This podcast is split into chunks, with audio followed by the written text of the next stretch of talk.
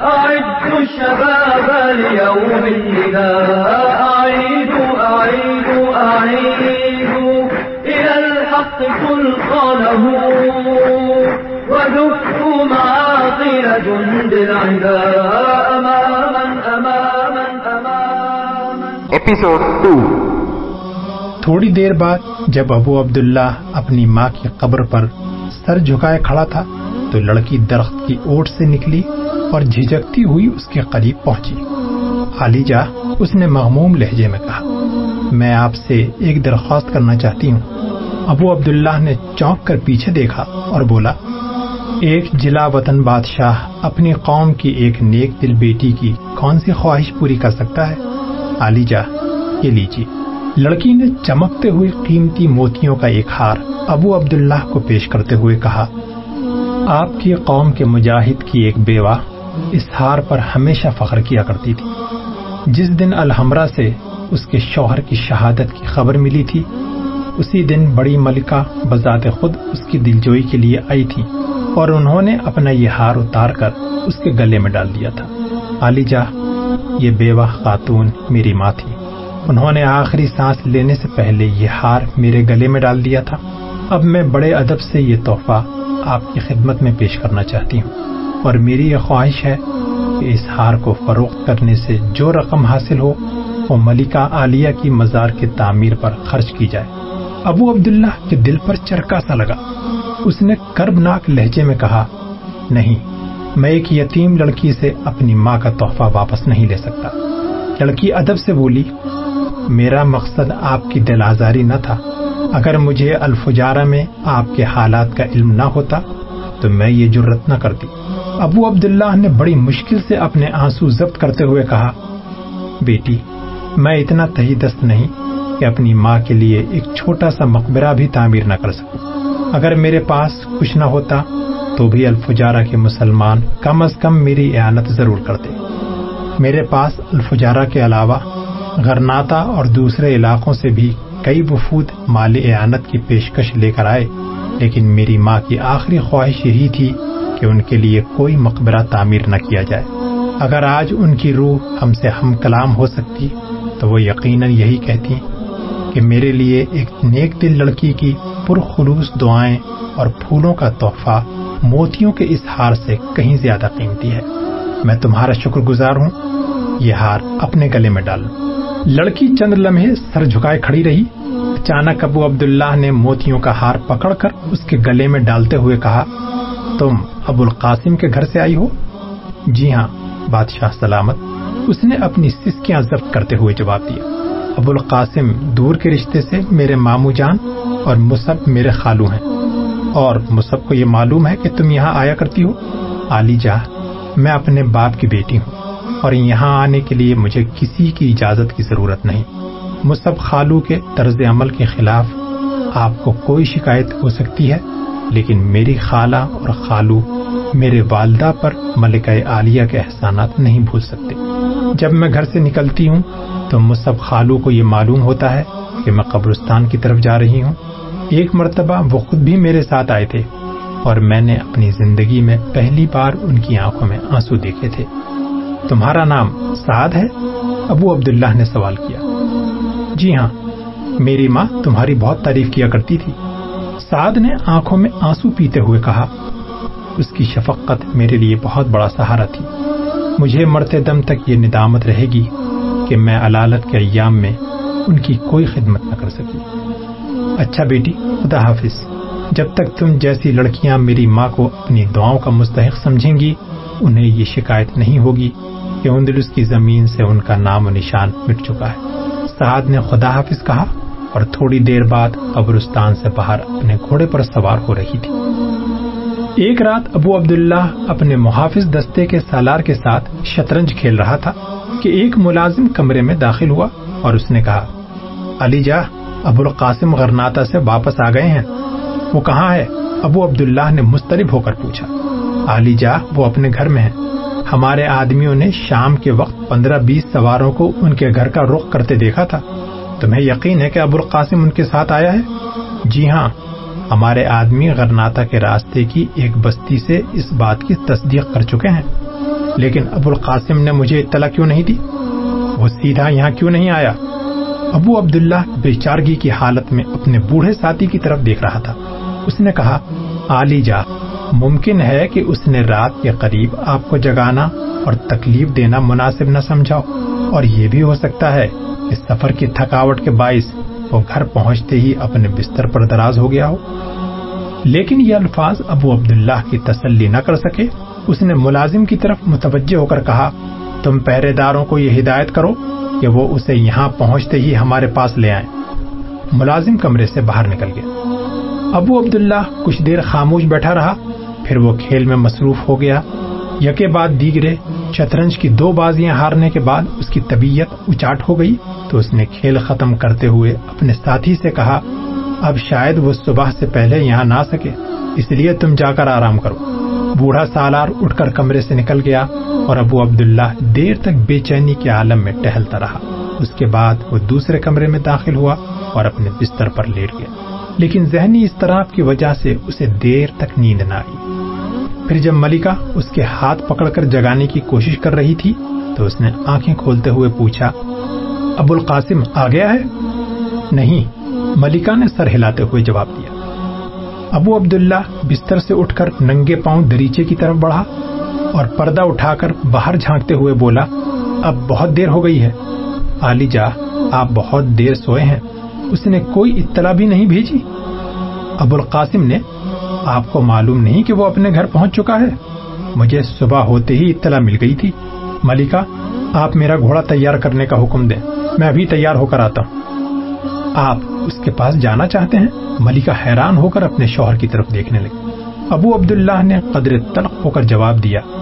جی ہاں آپ کو کوئی اعتراض ہے؟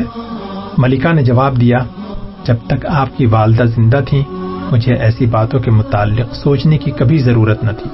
اور اب میں آپ سے کوئی بات کہنا چاہتی ہوں، تو مجھے ایسا محسوس ہوتا ہے کہ ایک پہاڑ کا بوجھ صرف پہاڑ ہی اٹھا سکتا ہے۔ اگر آپ مجھے اپنے حصے کی ذمہ داریاں پورا کرنے کی اجازت دیں، تو میں یہ عرض کروں گی کہ سلطان ابو الحسن اور ملکہ عائشہ کا بیٹا میرے سرتاج اس غدار کے گھر نہیں جا سکتے۔ میں آپ کے ساتھ افریقہ کی خاک چھاننے کے لیے تیار ہوں، لیکن یہ توہین ہرگز برداشت نہیں کر سکتی۔ یہ کیسے ہو سکتا ہے کہ وہ آپ کو اپنی آمد کی اطلاع بھی نہ دے اور آپ اس کے گھر پہنچ جائیں؟ ابو عبداللہ کچھ دیر سر جھکائے سوچتا رہا اور پھر کرسی پر بیٹھ گیا۔ ایک کنیز کمرے میں داخل ہوئی اور اس نے محافظ دستے کے سالار کی طرف سے یہ پیغام دیا کہ وزیر ابو القاسم آ رہا ہے۔ سلطان نے اپنی بیوی کی طرف دیکھا۔ ملکہ، اب آپ کا کیا حکم ہے؟ ملکہ نے آپ دیدہ ہو کر کہا علی جا، میں تو محض التجا کر سکتی ہوں۔ اور میری التجا اتنی ہی ہے کہ آپ پہلے اطمینان سے ناشتہ کریں اور ملاقات کے دوران اسے یہ احساس نہ ہونے دیں کہ آپ ایک غدار سے بغل گیر ہونے کے لیے اس قدر بےتاب تھے۔ ایک ساتھ بعد ابو عبداللہ بالائی منزل سے نیچے اترا تو زینے کے سامنے اس کے محافظ دستے کا سالار اور چند دوسرے مسلح آدمی کھڑے تھے۔ سالار نے ادب سے سلام کرتے ہوئے کہا علی جا، ابو القاسم کافی دیر سے آپ کا انتظار کر رہے ہیں۔ ان کے ساتھ چند نصرانی فوجی بھی آئے ہیں۔ میں نے مسلح آدمیوں کو اندر آنے کی اجازت نہیں دی۔ ابو القاسم نے بھی اصرار نہیں کیا۔ ایسا معلوم ہوتا ہے کہ اس مرتبہ وہ آپ کے لیے قیمتی تحائف لائے ہیں۔ ہم نے آٹھ صندوق خچر سے اتروا کر ملاقات کے کمرے میں رکھوا دیے ہیں۔ ابو عبداللہ کچھ کہے بغیر ملاقات کے کمرے میں داخل ہوا۔ ابو القاسم کرسی سے اٹھا اور گرم جوشی سے مسافہ کرتے ہوئے بولا علی چاہ مجھے عمر بھر اس بات کا ملال رہے گا۔ کہ میں ملکہ عالیہ کے جنازے میں شریک نہ ہو سکا۔ حالات ایسے تھے کہ مجھے اچانک تلے تلا جانا پڑا۔ میں صبح فاتحہ خوانی اور دعائیں مغفرت کے لیے اس کی قبر پر گیا تھا۔ اور مجھے بار بار یہ خیال پریشان کرتا ہے کہ کاش ان کی آخری آرام گاہ ان کی شان کے شایان ہوتی۔ ابو القاسم کی زبان سے ہمدردی کے چند رسمی الفاظ نے ابو عبداللہ کے سارے گلے دور کر دیے۔ اور اس نے کرسی پر بیٹھتے ہوئے کہا ابو القاسم آپ تشریف رکھیں۔ مجھے رات کے وقت آپ کی آمد کی اطلاع مل گئی تھی۔ علی جا میں گھر پہنچتے ہی آپ کی خدمت میں حاضر ہونا چاہتا تھا، مگر رات کے وقت آپ کے آرام میں مخل ہونے کی ضرورت نہ ہوئی۔ ایک وجہ یہ بھی تھی کہ فریڈینٹ نے مجھے آپ کی خدمت میں ایک نذرانہ پیش کرنے کا حکم دیا تھا اور رات کی تاریکی میں اس پہاڑی راستے پر بار برداری کے خچروں کو یہاں پہنچنا مشکل تھا۔ میں خود بھی بہت تھک چکا تھا۔ فریڈینٹ اور ازابیلا کو بھی ملکہ عالیہ کی وفات کی خبر سن کر بہت صدمہ ہوا اور ان کی یہ خواہش تھی کہ اب اگر الفجارہ میں آپ کا جی نہ لگے تو آپ کو پورے احترام کے ساتھ رخصت کیا جائے اور آپ کو یہ احساس نہ ہونے دیا جائے کہ آپ الفجارہ میں قیام کے دوران اپنی ساری پونجی لٹا چکے ہیں۔ ابو عبداللہ کو اچانک یہ محسوس ہوا ایک معصوم بھیڑ کی کھال کے اندر ایک بھیڑیا چھپا ہوا ہے۔ تھوڑی دیر تو اس کے منہ سے آواز تک نہ نکل سکی۔ بلا آخر ڈوبتی ہوئی آواز میں بولا، ابو القاسم، اگر تم فریڈینینڈ کی طرف سے کوئی نیا منصوبہ لے کر میرے پاس آئے ہو، تو صاف صاف بات کرو۔ عالی جاہ، آپ کو میرے خلوص کے بارے میں کوئی غلط فہمی نہیں ہونی چاہیے۔ میں نے صرف آپ کی خاطر تلے تلا کا سفر اختیار کیا تھا۔ اور جب آپ یہ صندوق کھول کر دیکھیں گے تو آپ کو یہ شکایت نہیں ہوگی کہ میں ناکام لوٹا ہوں۔ میں آپ کے لیے اسی ہزار ڈاگ کا نذرانہ لایا ہوں۔ مجھے اس بات کا بہت افسوس تھا کہ آپ کی پونجی ختم ہو چکی ہے اور جو تھوڑے بہت آدمی آپ کے پاس رہ گئے ہیں، انہیں آپ پوری تنخواہ بھی نہیں دے سکتے۔ یہ جاگیر آپ کے گزارے کے لیے کافی نہیں۔ اور آپ اسی ہزار ڈاگ کے عوض مراکش یا الجزائر میں اس سے زیادہ زمین حاصل کر سکتے ہیں۔ ابو عبداللہ کی رگوں کا سارا خون منجمد ہو کر رہ گیا۔ کچھ دیر وہ بھرائی ہوئی آنکھوں سے ابو القاسم کی طرف دیکھتا رہا۔ پھر اچانک غصے سے کاپتا ہوا اٹھا اور اپنا خنجر نکال کر بلند آواز میں چلایا ذلیل آدمی، تم غدار ہو۔ تم وہ سانپ ہو جو مجھے کئی بار ڈس چکا ہے، لیکن اب تم بچ کر نہیں جا سکتے۔ ابو القاسم نے جلدی سے اٹھ کر ایک طرف ہٹتے ہوئے کہا، علی جا، آپ کو مجھ پر ہاتھ اٹھانے سے پہلے یہ بات اچھی طرح سوچ لینی چاہیے کہ مجھے قتل کرنے کے بعد آپ کا انجام کیا ہوگا۔ الفجارہ کے قبائل آپ سے نفرت کرتے ہیں۔ انہیں اس بات سے کوئی دلچسپی نہیں کہ اندرس چھوڑنے کے بعد آپ کہاں جائیں گے۔ لیکن میں ان کی آخری ڈھال ہوں اور میری موت کے بعد ان پر جو تباہی نازل ہوگی، اس کی ساری ذمہ داری آپ پر ڈالی جائے گی۔ صرف الفجارہ پر ہی تباہی نہیں آئے گی، بلکہ غرناتا کی گلیاں بھی بے گناہ مسلمانوں کے خون سے بھر جائیں گی۔ کیا آپ مجھے اس بات کی سزا دینا چاہتے ہیں کہ میں اپنی زندگی میں آپ کے مستقبل کے متعلق اطمینان حاصل کرنا چاہتا ہوں؟ ابو عبداللہ میں آپ کا محسن ہوں۔ اگر مجھے یہ اطمینان ہوتا کہ میرے بعد آپ کو آئے دن نئے عالم و مصائب کا سامنا نہیں کرنا پڑے گا اور آپ کسی دن تنہا نہیں رہ جائیں گے، تو میں آپ کو ہجرت کرنے کا مشورہ نہ دیتا۔ جب آپ نے فریڈینینڈ کو اپنی نیک نیتی کا ثبوت دینے کے لیے غرناتا چھوڑ دیا تھا، تو مجھے اس بات کا یقین تھا کہ اس کے بعد وہ معاہدے کی خلاف ورزی نہیں کرے گا۔ لیکن تنگ دل راہبوں نے اس کے ذہن میں یہ بات ڈال دی ہے کہ ایک سلطنت میں دو بادشاہ نہیں رہ سکتے۔ میں فریڈیننٹ اور ازابیلا کو مطمئن کرنے کی ہر امکانی کوشش کر چکا ہوں، مگر ان کے ذہن سے کلیسا کے زہریلے اثرات زائل کرنا میرے بس کی بات نہیں۔ ابو عبداللہ کا ہاتھ کانپ رہا تھا۔ اس نے اپنا خنجر پیچھے ہٹا لیا اور کہا اب بھی کوئی بدبخت میرے متعلق سوچ سکتا ہے کہ میں بادشاہ ہوں؟ آپ اپنی قوم کو اپنی بے بسی اور بے چارگی کا احساس دلا سکتے ہیں، مگر کلیسا کے راہب جنہوں نے الحمرہ کی شان دیکھی ہے، انہیں یہ اطمینان کیسے دلایا جا سکتا ہے کہ آپ الفجارہ میں تھوڑی سی زمین پر قانے رہ سکتے ہیں؟ میں ان کا یہ خدشہ کیسے دور کر سکتا ہوں؟ کہ کسی دن آپ ترک اور بربر فوج کی اعانت سے اپنی کھوئی ہوئی سلطنت واپس لینے کی کوشش نہیں کریں گے؟ علی جاہ، آپ کا خادم آپ کے احساسات سے بے خبر نہیں ہے۔ اس وقت میری گفتگو سے آپ کو تکلیف ضرور ہوگی، لیکن جب آپ افریقہ کے کسی ملک کی آزاد فضاؤں میں سانس لیں گے تو آپ کو محسوس ہوگا کہ آپ کی بہتری اسی میں ہے کہ آپ جلد از جلد اس گرداب سے نکل جائیں۔ اگر آپ کو مستقبل کی الجھنوں اور مصیبتوں سے نجات دلانے کی اور کوئی تدبیر میرے ذہن میں آ سکتی، تو میں یہاں نہ آتا۔ آپ یہ کہہ سکتے ہیں کہ میں آپ کی توقعات پوری نہیں کر سکا، لیکن خدا شاہد ہے کہ میں نے دانستہ طور پر آپ سے کوئی برائی نہیں کی۔ ہم زمانے کے گرداب میں پھنس گئے ہیں۔ مجھے اپنی فکر نہیں لیکن آپ کو اس گرداب سے نکالنا میں اپنا اولین فرض سمجھتا ہوں۔ میں آپ کے پاس فریڈینینڈ کی طرف سے کوئی حکم لے کر نہیں آیا۔ اگر آپ یہیں رہنے پر بزد ہوں تو میں خاموشی سے واپس چلا جاؤں گا اور مرتے دم تک اپنے حصے کا بوجھ اٹھانے کی کوشش کروں گا۔ فریڈینینڈ کو بھی اس بات کا کوئی ملال نہیں ہوگا کہ آپ نے اسی ہزار کا نذرانہ رد کر دیا ہے۔ وہ کچھ عرصے اور آپ کو اپنے مستقبل کے متعلق سوچنے کا موقع دے گا، لیکن کسی نہ کسی دن ملکہ ازابیلا اور خدا بندان کلیسا کی خواہشات اس کی ذاتی مسلحتوں پر غالب آ جائیں گی اور پھر آپ کے پاس وہ ایلچی آئیں گے جن کی زبان میری زبان سے زیادہ سخت ہوگی اور آپ انہیں خنجر دکھا کر مروب نہیں کر سکیں گے۔ ابو عبداللہ کی حالت اس آدمی کی سی تھی جس کے ہاتھ پاؤں باندھ کر سمندر میں پھینک دیا گیا۔ وہ لڑکھڑاتا ہوا پیچھے ہٹا اور کرسی پر بیٹھتے ہوئے بولا، ابو القاسم، میں اپنے قاتل کو اپنی کھال اتارنے کی لذت سے محروم نہیں کروں گا۔ مجھے بحری سفر کا انتظام کرنے کے لیے صرف چند ہفتوں کی مہلت درکار ہے۔ علی جا، میں نے ایک انتہائی ناخوشگوار فرض ادا کیا ہے۔ اب آپ کے لیے بحری سفر کا انتظام فریڈینینڈ کی ذمہ داری ہے اور میں اس سے یہ وعدہ لے کر آیا ہوں کہ آپ کے لیے سرکاری جہاز فراہم کیے جائیں گے اور آپ کو شہانہ اعزاز کے ساتھ رخصت کیا جائے گا۔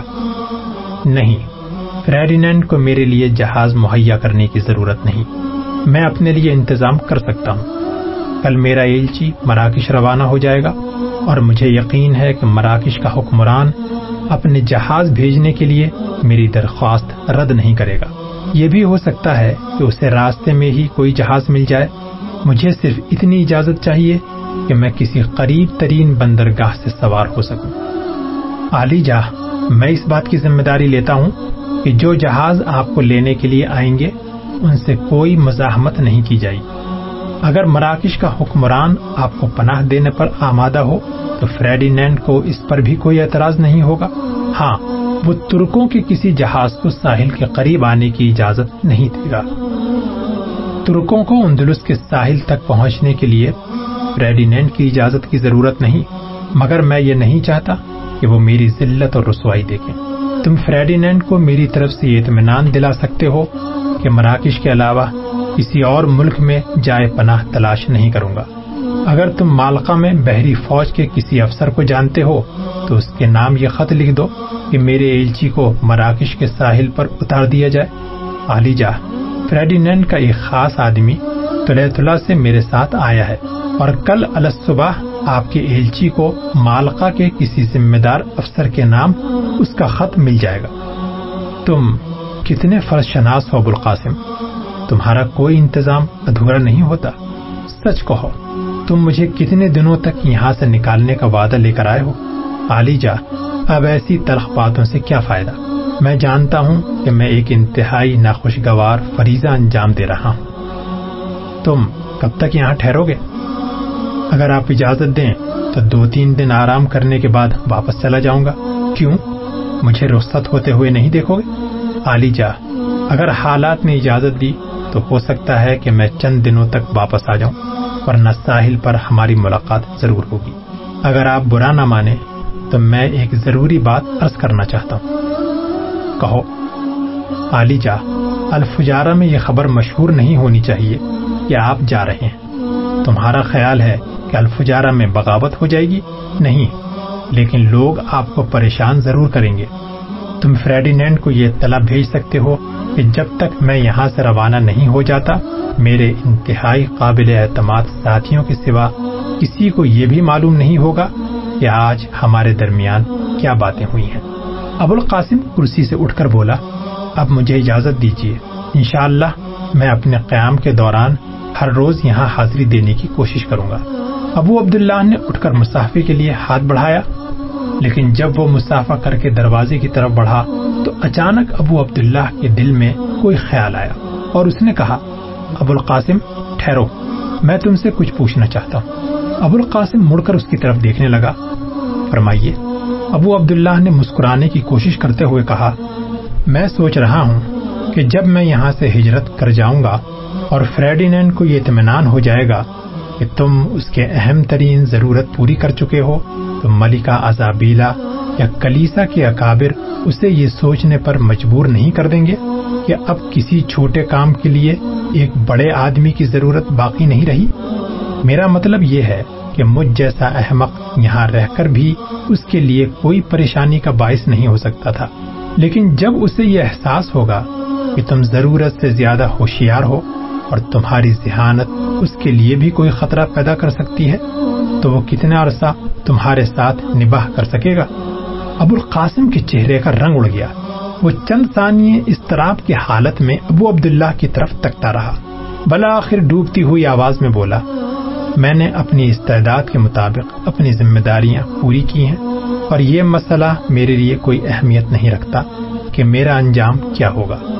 ابو عبداللہ نے آگے بڑھ کر اس کے کندھے پر ہاتھ رکھتے ہوئے کہا، میرے دوست میرا مقصد تمہیں پریشان کرنا نہیں۔ پھر بھی ہر راستے کی ایک آخری منزل ہوتی ہے۔ اور مجھ جیسے لوگ جو تاریخ اور بے نشان راستوں پر قدم اٹھاتے ہیں، کبھی یہ نہیں سوچتے کہ ان کی آخری منزل کہاں ہے۔ لیکن تم ایک ہوشیار آدمی ہو۔ اس کے باوجود میں تمہیں یہ مشورہ دینے کی ضرورت محسوس کرتا ہوں کہ تمہیں غروب آفتاب اور طلوع آفتاب کے درمیان ہر لمحہ سوچنا چاہیے کہ وہ رات جو سر پر آ چکی ہے، کہیں تمہاری آخری رات، اور وہ صبح جو اس کے بعد آئے گی، کہیں تمہاری آخری صبح نہ ہو۔ اب جاؤ، ابو القاسم، اگر موقع ملا تو ہم اطمینان سے باتیں کریں گے۔ اس وقت تمہیں آرام کی ضرورت ہے۔ تھوڑی دیر بعد ابو القاسم قلعے سے باہر نکل کر اپنے گھوڑے پر سوار ہو رہا تھا، اور ابو عبداللہ کے الفاظ اس کے کانوں میں بار بار گونج رہے تھے۔ چار دن بعد ابو القاسم غرناتا کی طرف روانہ ہو چکا تھا اور سعد، جسے اس کی موجودگی میں گھر سے نکلنے کا موقع نہیں ملا تھا، دوسرے روز صبح ہوتی ہی غرناتے کی سمت جانے والے کشادہ راستے پر گھوڑا دوڑا رہی تھی۔ یہ راستہ جو تقریباً ڈیڑھ میل آگے ایک ٹیلے کے کنارے بل کھاتا ہوا بائیں جانے پہاڑ کے نشیب و فراز میں گم ہو جاتا تھا، دائیں طرف نسبتاً تنگ اور دشوار گزار تھا۔ اور ایک ٹیلے کے عقب سے قبرستان کی طرف جاتا تھا۔ حفشی غلام ساتھ سے کچھ دور پیچھے آ رہا تھا۔ ایک موڑ سے نکل کر نسبتاً کشادہ اور ہموار راستے پر اس نے گھوڑے کی رفتار تیز کر دی۔ قبرستان کے قریب وہ گھوڑے سے اتر کر اپنے ساتھی کا انتظار کر رہی تھی کہ ایک مجاور بھاگتا ہوا آگے بڑھا اور اس کے ہاتھ سے گھوڑے کی لگام لے کر بولا، جناب، آپ کا غلام ساتھ نہیں آیا؟ وہ پیچھے آ رہا ہے۔ ساتھ پھولوں کا گلدستہ ہاتھ میں لیے آگے بڑھی اور اس نے ملکہ عائشہ کی قبر پر پھول چڑھانے کے بعد دعا کے لیے ہاتھ اٹھا لیے۔ دعا ختم کرنے کے بعد وہ تنگ وادی کی ڈھلوان پر گھنے درختوں سے ان بلند چٹانوں کی طرف دیکھ رہی تھی، جن کی برہنا چوٹیاں سورج کی روشنی میں چمک رہی تھی ایک عقاب فضا میں اڑ رہا تھا۔ اور اس کے پرواز کے دائرے بتدریج بلند ہو رہے تھے۔ ساتھ کچھ دیر آسمان کی طرف دیکھتی رہی۔ جب وہ واپس لوٹنے کا ارادہ کر رہی تھی، تو اچانک اس کی نگاہیں تنگ وادی کے پار قریب ترین چٹان کی چوٹی پر مرکوز ہو کر رہ گئی ایک سوار چوٹی پر نمودار ہوا اور ادھر ادھر دیکھنے کے بعد نیچے اترنے لگا۔ ساتھ پہلی نظر میں ہی اندازہ لگا چکی تھی کہ اس کے لیے گھوڑے کے بغیر بھی نیچے اترنا ناممکن نہیں۔ وہ اسے خبردار کرنا چاہتی تھی کہ تم موت سے کھیل رہے ہو، لیکن اس کی آواز سوار کے کانوں تک نہیں پہنچ سکی۔ وہ اس طراب اور بے بسی کی حالت میں دونوں ہاتھ اٹھا کر اسے اشارہ کر رہی تھی۔ سوار پندرہ بیس گز نیچے اترنے کے بعد گھوڑے سے نیچے کود پڑا اور اس کی لگام پکڑ کر کھینچنے لگا۔ نہیں نہیں، سعد پوری قوت سے چلا رہی تھی۔ اس کا غلام اور قبرستان کا مجاور بھی بھاگتے ہوئے اس کے قریب پہنچے۔ غلام نے کہا جناب، وہ یقیناً کوئی پاگل ہے، لیکن خود کشی کے لیے اسے اپنے ساتھ ایک خوبصورت گھوڑا ہلاک کرنے کی ضرورت نہ تھی۔ آگے ڈھلوان اتنی خطرناک ہے کہ ایک بکری بھی نیچے نہیں اتر سکتی۔ اگر آپ اجازت دیں تو میں اسے روکنے کی کوشش کرتا ہوں۔ خدا کے لیے جاؤ۔ سعد نے درد بھرے لہجے میں کہا۔ غلام بھاگتا ہوا قبرستان سے نکلا اور گھنے درختوں میں روپوش ہو گیا۔ سعد اور تینوں مجاور اس کے پیچھے پیچھے بھاگنے لگے۔ تھوڑی دیر بعد حبشی غلام پوری قوت سے آوازیں دے رہا تھا، خدا کے لیے رک جاؤ، تم نیچے نہیں آ سکتے۔ بوڑھے مجاور نے سعد سے کہا، جناب، آپ احتیاط سے چلیے، آگے ایک گہرا کھڈ ہے۔ دیکھیے، اس نے گھوڑے کو ایک ایسے خطرناک جگہ لا کر چھوڑ دیا ہے جہاں سے اس کا لوٹنا ممکن نہیں۔ لیکن وہ خود کہاں ہے؟ سعد نے رک کر چٹان پر نظر دوڑاتے ہوئے پوچھا۔ مجاور نے ہاتھ سے اشارہ کرتے ہوئے کہا، جناب، اس جھاڑی کی طرف دیکھیے، وہ چٹان کے ساتھ چمٹا ہوا ہے۔ وہاں تو کھڑے ہونے کے لیے بھی کوئی جگہ نہیں۔ اگر وہ رک جائے تو شاید اسے کوئی مدد مل سکے۔ لیکن اب وہ نیچے سرک رہا ہے۔ اس وقت تک آپ کے نوکر کی آواز یقیناً اس کے کانوں تک پہنچ چکی ہوگی۔ وہ پاگل نہیں ہو سکتا۔ مجھے یقین ہے کہ اسے کسی بہت بڑے خطرے یا کسی ایسے مقصد نے اس اقدام پر مجبور کیا ہے جسے وہ اپنی زندگی سے زیادہ عزیز سمجھتا ہے۔ سعد دم بخود ہو کر کبھی اس مصیبت زدہ آدمی اور کبھی اس کے گھوڑے کی طرف دیکھ رہی تھی۔ اچانک چھ سوار جن کے خود دھوپ میں چمک رہے تھے یکے بعد دیگرے چٹان سے نمودار ہوئے اور چند لمحے نیچے دیکھنے کے بعد تیر اور پتھر برسانے لگے۔ اجنبی کے سر کے اوپر چٹان کا کچھ حصہ باہر کی طرف جھکا ہوا تھا، اس لیے وہ حملہ آوروں کی زد سے محفوظ تھا۔ مگر اس کا گھوڑا ایک بھاری پتھر سے زخمی ہو کر اچھلا، گرا اور راستے میں چٹان کے ابھرے ہوئے کناروں سے ٹکراتا ہوا ساتھ کی نظروں سے اوجھل ہو گیا۔ تھوڑی دیر تک اس کی خوفناک آواز فضا میں گونجتی رہی۔ پھر اجنبی کے پاؤں سے ایک پتھر کھسک کر نیچے گر پڑا۔ اس کے ساتھ ہی جھاڑیوں کی ایک شاخ جو اس نے دونوں ہاتھوں سے پکڑ رکھی تھی ٹوٹ گئی۔ وہ چٹان کے ساتھ رگڑ کھاتا ہوا چند گز نیچے ایک اور جھاڑی سے لٹک گیا۔ پھر جب جھاڑی کی کمزور شاخیں اس کی بوجھ سے ٹوٹنے لگی تو اس نے ایک موٹی سی شاخ پکڑ لی اور اپنے پاؤں ایک پتھر پر جما دی۔ اللہ تمہاری مدد کرے۔ اللہ تم پر فضل کرے۔ سعد قدم قدم پر دعائیں مانگتی ہوئی آگے بڑھی، لیکن حبشی غلام بھاگتا ہوا واپس آیا اور اس نے کہا، جناب، آپ آگے نہ بڑھیں۔ آپ کو درختوں سے باہر نہیں نکلنا چاہیے۔ مجھے شک ہے یہ وہی نصرانی ہیں جو آقا کے ساتھ آئے تھے۔ یہ اجنبی اپنے لباس سے مسلمان معلوم ہوتا ہے۔ اب وہ لوگ اسے نہیں دیکھ سکتے۔ اس کی جان اسی صورت میں بچ سکتی ہے۔ کہ حملہ کرنے والے اس کو مردہ سمجھ کر چھوڑ جائیں۔ اور یہ بھی ہو سکتا ہے کہ یہ آدمی جس کے متعلق ہم اس قدر پریشان ہیں، کوئی دشمن ہو جو ہماری طرف سے کسی ہمدردی کا حقدار نہ ہو۔ اگر آپ اس کا گھوڑا اچھی طرح دیکھ سکیں، تو شاید آپ بھی میری طرح یہ محسوس کرتی کہ وہ بالکل وزیر اعظم ابو القاسم کے گھوڑے کی طرح تھا۔ تم تو پاگل ہو گئے ہو۔ ہر خوبصورت گھوڑے کو اپنے آقا کی ملکیت سمجھتے ہو۔ غلام کو کچھ اور کہنے کی ضرورت نہ ہوئی۔ سعد کی نگاہیں اجنبی پر مرکوز تھی بوڑھے مجاور نے کہا، جناب، مجھے ایسا محسوس ہوتا ہے کہ وہ واپس جا رہے ہیں۔ سعد نے چوٹی کی طرف دیکھا۔ حملہ آور گھوڑوں کی لگامیں پکڑ رہے تھے اور دیکھتے ہی دیکھتے وہ اس کی نگاہوں سے اوجھل ہو چکے تھے۔ سعد نے تھوڑی دیر توقف کے بعد کہا، تمہیں یقین ہے کہ وہ نیچے آ سکے گا؟ جناب، اگر اس کی ہمت جواب نہ دے گئی ہو تو شاید اس کی جان بچ جائے۔ وہ چٹان کے انتہائی خطرناک حصے سے نیچے آ چکا ہے۔ اگر وہ کھٹ تک پہنچ گیا تو ہمارے لیے اسے اس طرف لانا مشکل نہیں ہوگا۔ لیکن آپ یہیں ٹھہریں۔ نہیں، میں کھٹ تک تمہارے ساتھ چلوں گی۔ بوڑھے مجاور نے ساتھ کے ساتھ چلتے ہوئے کہا، جناب، اگر وہ نصرانی ہیں تو جس آدمی کا انہوں نے اس چٹان تک پیچھا کیا ہے، اس کی ہلاکت کے متعلق پورا اطمینان حاصل کیے بغیر واپس نہیں جائیں گے۔ مجھے اندیشہ ہے کہ چند دشوار گزار گھاٹیاں عبور کرنے اور ایک طویل چکر کاٹنے کے بعد وہ اس طرف آ سکتے ہیں۔ اس لیے ہمیں زیادہ سے زیادہ ایک گھنٹے کے اندر اندر اجنبی کو وہاں سے نکال کر کسی محفوظ جگہ پہنچا دینا چاہیے۔ کیا یہ بہتر نہیں ہوگا کہ آپ اپنے گھوڑے پر واپس چلی جائیں؟ اور گھر سے چند مسلح آدمی یہاں بھیج دیں؟ نہیں۔ ہمارا کوئی آدمی ایک اجنبی کی جان بچانے کے لیے نصرانیوں کے ساتھ الجھنا پسند نہیں کرے گا۔ تم واپس جاؤ اور ہمارے گھوڑے یہاں لا کر کسی درخت کے ساتھ باندھ دو۔ اس کے علاوہ پانی بھی لے آؤ۔ اگر اس کی جان بچ گئی تو میں تم سب کو دس دس سنہری دینار انعام دوں گی۔ بوڑھا آدمی بھاگتا ہوا واپس چلا گیا۔ تھوڑی دیر بعد باقی تین آدمی کھڑ سے اترنے لگے۔ ساتھ کھڑی اجنبی کی طرف دیکھ رہی تھی۔ وہ بدستور دونوں ہاتھوں سے جھاڑیوں کی شاخ تھامے چٹان کے ساتھ چمٹا ہوا تھا۔ اچانک ساتھ کے غلام کی آواز سنائی دی۔ ہم تمہاری مدد کے لیے آ رہے ہیں۔ تمہارے دشمن واپس جا چکے ہیں۔ تمہارے لیے سیدھا نیچے اترنا بہت خطرناک ہے۔ لیکن اگر تم دائیں طرف اس شگاف تک پہنچنے کی کوشش کرو، تو وہاں سے نیچے آنا زیادہ آسان ہوگا۔ اجنبی نے ذرا سر اٹھا کر دیکھا اور آہستہ آہستہ دائیں کنارے کی طرف بڑھنے لگا۔ سعد کا دل دھڑک رہا تھا۔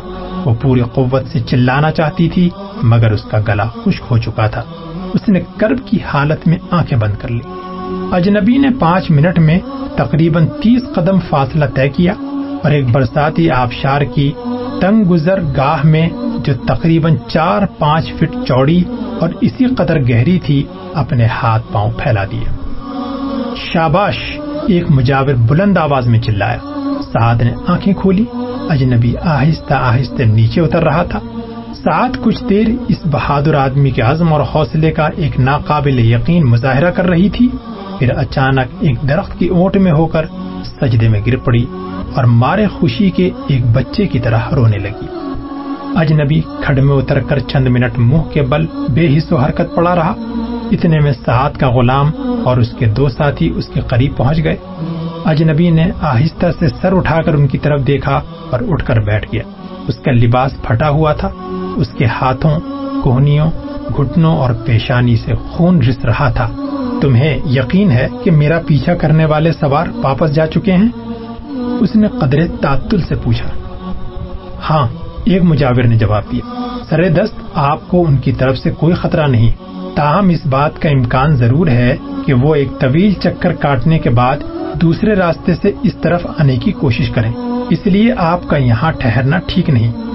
اگر آپ چل سکتے ہوں، تو آپ سامنے ان درختوں کی اوٹ میں دشمن کی نگاہوں سے زیادہ محفوظ ہوں گے۔ اس کے بعد ہم آپ کے لیے کوئی موضوع جائے پناہ تلاش کر سکیں گے۔ آپ کو تکلیف تو ضرور ہوگی، مگر یہ چڑھائی زیادہ دشوار نہیں ہے۔ اجنبی نے اٹھتے ہوئے کہا، چلیے، اگر قدرت نے آپ کو میری مدد کے لیے بھیجا ہے، تو مجھے آپ کی رفاقت میں راستے کی مشکلات کا احساس نہیں ہوگا۔ وہ لڑکھڑاتا ہوا ان کے ساتھ ہو لیا۔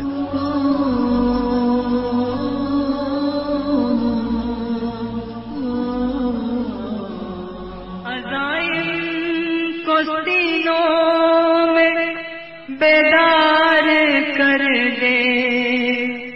نگاہ مسلمان کو تلوار کر دے۔ نگاہ مسلمان کو تلوار کر دے۔